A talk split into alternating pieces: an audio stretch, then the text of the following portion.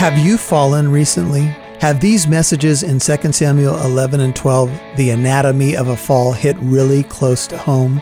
You might be asking, well, what do I do now, Pastor Michael? Well, one of the great Psalms of confession is Psalm 51. And I would encourage you to spend some time there and look at the heart of David and the heart of God. We'll delve more into what we do now, today, on Walk in Truth. Welcome to Walk in Truth with Michael Lance. Walk in Truth is a ministry of Living Truth Christian Fellowship. It's our goal to build up believers and to reach out with God's truth to all people. And now, here's Pastor Michael.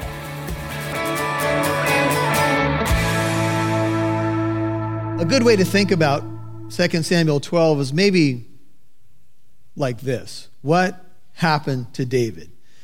If you were to read the story, maybe later on in the Jerusalem Post, or maybe it would be a episode of 2020, and you would ask the question, what was the anatomy of David's fall? What led to this? We, we have dug that out, and, and this series, by the way, will be available out in the courtyard in the next week or two, but so you can pick up all four teachings. But as we look at what happened, David fell because he saw something and he instead of just turning away, he took the next steps downward. And he, he ended up being with a woman that was not his wife, and he committed adultery.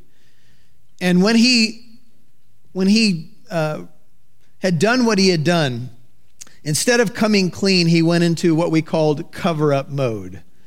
And uh, one of the messages, part two of this message from 2 Samuel 12, was the cover up. And what David tried to do is get Uriah to come home, be with his wife. That way it would cover who the child belonged to. And David tried to do that. And it didn't work. Uriah was too honorable.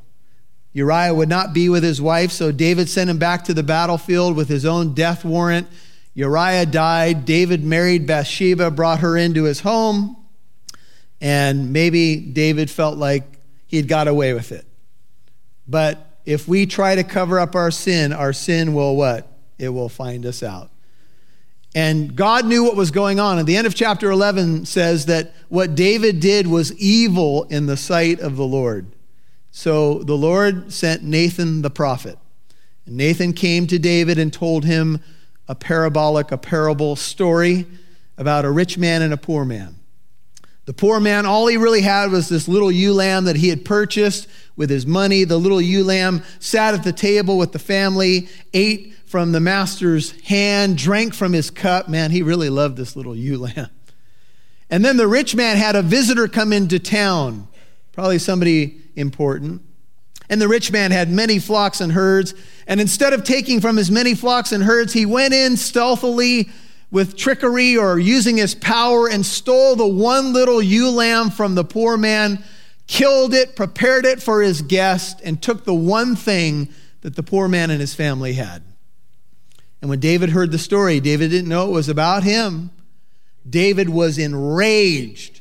And maybe he said something like this, reading between the lines Where is that man? Who is that man? Wait till I get my hands on that man. You ever been there before? Ever heard a story that just makes you filled with outrage. And then Nathan with those famous words that echo through time You are that man.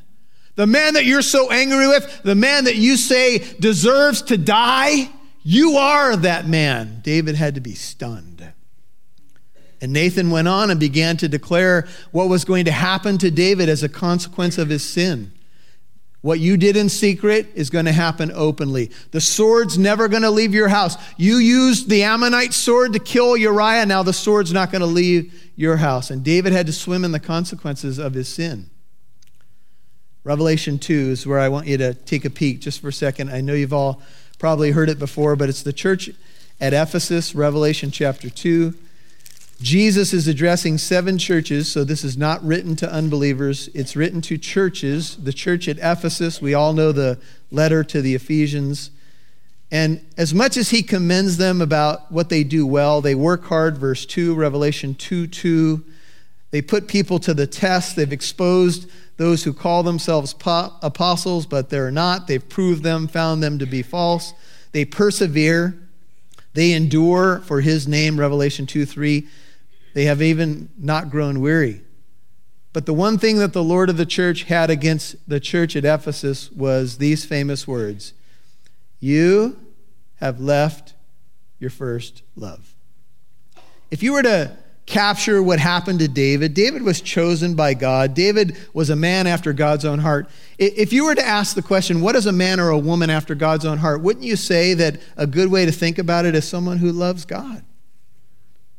Because you're supposed to love God with all your heart, all your soul, all your mind, all your strength. So David had a heart that was in love with God, but he left that first love.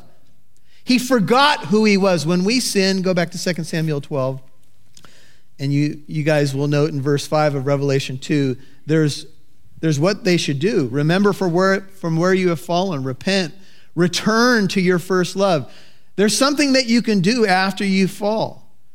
You can repent, you can return. That's what David is about to do now. He's about to return to his first love. When we sin, we forget who we are.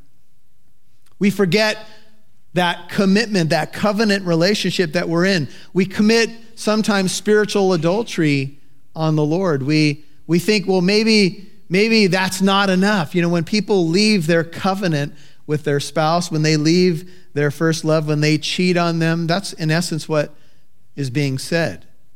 This is not enough for me. I, I have to have more. Think about it. You're not enough for me. That's basically what we're saying. That's what we're saying to God. And this is hard to take, but here's the truth of it. When we sin against God, what we're saying is, You're not enough for me. Your blessings, the vitality of life, your Holy Spirit, uh, I gotta, I gotta find thrill over here. I gotta find more over here. And then we go and we eat the dangling carrot, and what do we find? It is filled with brittle cement. it's nothing. It, it never, sin never produces what it promises, does it? And so you have the cover up, the confrontation, and now the confession. In verse 13 of 2 Samuel 12, we pick up the story. Nathan's told David the stunning story, and David said to Nathan, I have sinned against the Lord. And Nathan said to David, 2 Samuel 12, 13, The Lord has also taken away your sin. You shall not die. You know, the Bible says, as far as the east is from the west, so far has God removed our sin from us. I think it was Corrie ten Boom who said, God has cast our sin into the sea of forgetfulness and posted a no fishing sign there. It's pretty cool. He is no longer counting your sins against you in Christ. 2 Corinthians 5:19. You have the righteousness of Christ which that chapter later says that because we're in Christ, we are righteous before God. We are clean before God. Yet when we sin, as I've mentioned in previous weeks as we've studied this topic, even though positionally we are right with God, we're forgiven, we still have to deal with consequences. And that's what David is going to have to deal with now. Even though he would not die, the Torah said that murderers and adulterers died, and that's what David was. He had committed adultery and murder. You can reference Leviticus 20, verse 10. Leviticus 24 17, Exodus 21 12. David had sinned against God. He was worthy of death, yet he would not die. You remember the woman caught in the act of adultery? Caught in the very act in John chapter 8. The law says she should die. What do you say? Dun, dun, dun, dun. right? They were trying to trap Jesus, no doubt. So Jesus bent down and began to write on the ground. And all the commentators on John 8 wonder what did he write? Was he writing everybody's names in the crowd and their sins? There's a possibility that he was drawing a cross in the ground. The Greek allows for that, by the way. We don't know for sure. But Jesus rose up and said, Okay, he who is without sin, you go ahead and throw the first rock at her. We'll take note of who you are. Go ahead. Well, from the oldest to the youngest, they began or the youngest to the oldest, I don't remember which way it goes. They began to drop the stones and walk away. Woman, where are your accusers? There are none, Lord. Then neither do I condemn you. Go, remember, and sin no more. Don't put yourself in this position again. If you've fallen, look, we all make mistakes. Don't go back and do it again. You know, Jesus is, people talk a lot about Jesus, and, you know, oftentimes they talk in settings where, you know, Jesus is gracious. Jesus will, you know, uh, he, he never said words to condemn this or that. You know, whenever Jesus confronted people, he was incredibly gracious, except with the Pharisees who were hypocrites, right? People who you thought he might condemn, he didn't. But then he would say to them, Don't do it again, right? Don't repeat this, the man at the pool of Bethesda, so that something worse may happen to you. David wrote Psalm 32, if you turn over there in the wake of what happened with Bathsheba. Psalm 32. Go to the book of Psalms. The Psalms are always incredible uh, to read through. They minister to our hearts and souls. They're real, they're raw. They have stuff in there about joy and rejoicing, and stuff in there about hard times. Psalm 32. This is called a, a Psalm of David, a maskil. I think when you look up the Hebrew term for maskil, um, scholars are not sh- exactly sure what the Hebrew means but it could be something like this a song to the wise. It's a good way to think about a maskil. It's just a heading on a song, a song to the wise. Hey, listening family, I want to tell you a little bit more about the store at walkintruth.com, and I'd like to highlight a teaching we have up there. It's called The Anatomy of a Fall, and it's from 2 Samuel 11 and 12. How can we keep from falling to sexual sin in a culture like ours. Well, we've tackled this and put it on the radio recently. I know you can benefit from it. You can also pass it along to a friend. It's available in CD and DVD format. And you go to walkintruth.com, click on the store, and when you purchase a product, you are partnering with us to help us reach more people like you. When you buy something, it goes directly to paying for radio airtime. So, walkintruth.com click on the store and look for The Anatomy of a Fall. Purchase it, pass it along to somebody else, and you'll be partnering with this radio ministry. We appreciate it. God bless you. The man at the pool of Bethesda, so that something worse may happen to you. David wrote Psalm 32, if you turn over there in the wake of what happened with Bathsheba. Psalm 32. Go to the book of Psalms.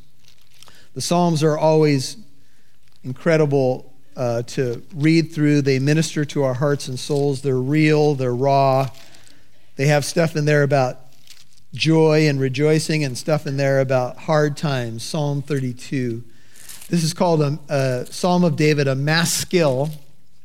I think when you look up the Hebrew term for maskil, um, scholars are not sh- exactly sure what the Hebrew means, but it could be something like this a song to the wise.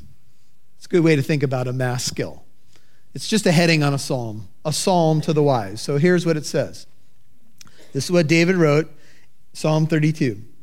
How blessed is he whose transgression is forgiven, whose sin is covered. How blessed is the man to whom the Lord does not impute iniquity. Those of you who have studied the book of Romans know that impute is an important word because the idea of sin uh, being imputed, um, Jesus Christ takes our sin as though he had committed it and he imputes righteousness to us. It's kind of an accounting term where he's credited his righteousness to our bank account and our sin went to his account.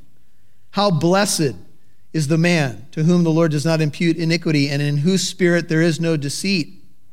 David was deceitful in his sin with Bathsheba all the way through, through his cover up. When I kept silent about my sin, my body wasted away through my groaning all day long. David wrote this psalm most likely to reflect on the year that went by in his cover up. Remember, when, da- when David is confronted by Nathan the prophet, the baby is basically born. So about a year has gone by. And David is going to describe that year. And what he describes is a man who was groaning all day long. Now, those who are chronologists of the Bible believe that David was about 50 at this point of his life. I told you he might have been having a midlife crisis, but groaning all day long at 50 makes a whole lot of sense, doesn't it? For those of you who have turned 50 or are beyond, describes quite a few of my days, groaning all the day long. But anyway, we'll move on from that. For day and night, here's why he groaned. Thy hand, God's hand, was what? it was heavy upon him. My vitality was drained away as with the fever heat of summer. Selah, think about it. It's a pause in the song, it's a place to meditate. My vitality was drained away. Why? Because God was pressing on me hard. God's heavy hand, his disciplinary hand. Have you ever seen someone, maybe you haven't seen them for a while, and you understand that they've been caught in a sinful lifestyle, and you see them and they look like they've aged beyond their years? You know, if you ever see addicts, sometimes they're in their 20s and 30s and they look like they're 20 or 30 years older than they actually are. Their vitality has been drained away. They, they've been They've been beat up by sin. And here, because God loved David so much, God was heavy upon David. He wouldn't let David get away with it. David said, I was drained like I had a, a fever in the summertime. I acknowledge my sin to thee, verse 5. There's a shift now. And my iniquity I did not hide. I said, I will confess my transgressions to the Lord, and thou didst forgive the guilt of my sin. Selah, pause. Think about it. Therefore, let everyone who is godly pray to thee in a time when thou mayest be found. Surely in a flood of great waters they shall not reach him. The New Living Translation says that they may not drown in the flood waters of judgment. You are my hiding place, verse 7. You prepare you do preserve me from trouble. Thou dost surround me with songs of deliverance. Selah. When you sing on a Sunday morning, Sing about what God's delivered you from. Amen. When we sing salvation songs, we can't forget who we were before we met Jesus under the judgment of God, without hope in the world. I will instruct you, says David, and teach you, verse 8, in the way that which you should go. I will counsel you with my eye upon you. Do not be as the horse or as the mule, which have no understanding. Some of you may need to underline that. I underlined it. Would you join me? Don't be like a mule. You ever seen a mule who just doesn't want to go where they need to go? They're fighting it, and the master's pulling on them, and they're skidding out. Don't be that way. Whose trappings include a, a bit and a bridle to hold them in check, otherwise, they will not come near to you. Many are the sorrows of the wicked, but he who trusts in the Lord, loving kindness shall surround him. Be glad in the Lord and rejoice, you righteous ones. Shout for joy, all you who are upright in heart. Amen. That's, that was the right time to shout. All right, 2 Samuel, back there. So, what's going to happen? Well, the sword's never going to leave his house. What he did in secret will be done publicly. It speaks of sexual sin. 2 Samuel 12, verse 14. However, because even though David was forgiven, even though God was not going to deal with him according to his sin, however, by this deed, 14 of chapter 12, 2 Samuel, you have given occasion to the enemies of the Lord to blaspheme, and the child also that is born to you, sadly, shall surely die. This, uh, the enemies of the Lord will blaspheme because of you, is quoted by Paul in Romans 2.24. Just write it down. Romans 2:24. The name of God is blasphemed among the Gentiles because of you, just as it is written. Listen to this story. Stuart Briscoe tells about having to deal with a fellow employee who had embezzled a large sum of money from the bank for which they both worked. The reason the man embezzled was that he had two wives and two families to support. He was a polygamist. When he was apprehended and fired, he stunned everyone by saying, quote, I'm very sorry for what I've done, and I need to know whether I should fulfill my preaching commitments on Sunday at our local church. Briscoe says that in the following weeks, he spent a great part of his time mending the damage done by the man's blatant inconsistency at the bank. To his chagrin, he found that his fellow workers not only despised the man, but were quick to dismiss the church he belonged to as quote unquote a bunch of hypocrites. The gospel he professed to believe was a lot of hogwash in their opinion. And the God he claimed to serve, they believed non existent. Close quote.